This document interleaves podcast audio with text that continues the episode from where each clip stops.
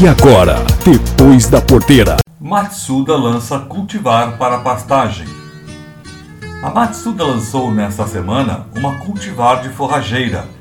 Segundo o engenheiro agrônomo do departamento técnico da empresa, Alberto Takashi, os trabalhos de melhoramento foram focados na seleção de plantas com características superiores para a produção de forragem, relação folha-talo, recuperação após o corte ou pastejo também a adaptação ao clima frio, entre outras características. Uma característica importante desse material, apesar de ter lá quase 14, 15% de proteína, mas o destaque desse material é sua alta digestibilidade. Ela chega até quase 60%, 66% de digestibilidade.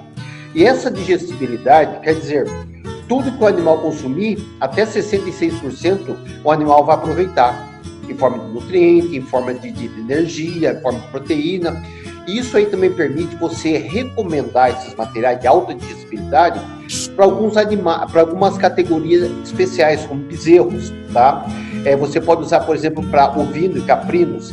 Mas se fala, o ovino caprino, ele é ruminante, mas não importa, é um animal de porte pequeno, que ele tem um rumen menor. Então a digestibilidade desses animais é extremamente importante.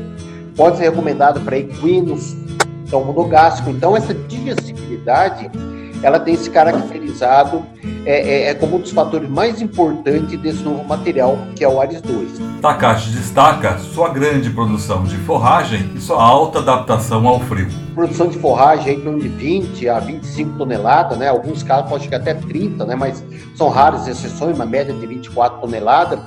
E a grande é, é, característica do Ares, que foi exatamente o foco da pesquisa, foi buscar um material para região mais frias, tá? Então, é o material para a região sul do Brasil? Exatamente, não, foi, foi desenhado para essa região. Então, qual que é a característica da região sul do Brasil? Não é só o frio.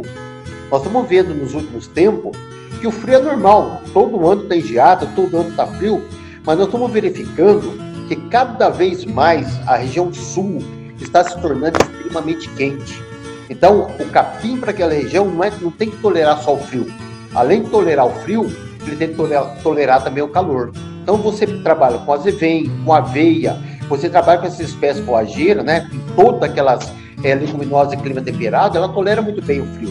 Só que quando chega o período de verão, essas espécies temperadas subtropicais, ela não, não, não, não aguentam. O ciclo do azevém, o ciclo de aveia no sul, cada ano está mais curto.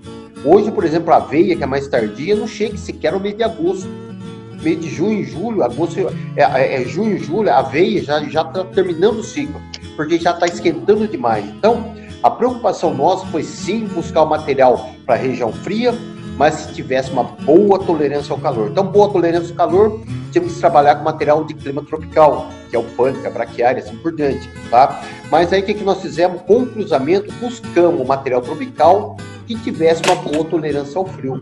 O agrônomo finalizou dizendo que a nova cultivar deve estar no mercado a partir de julho.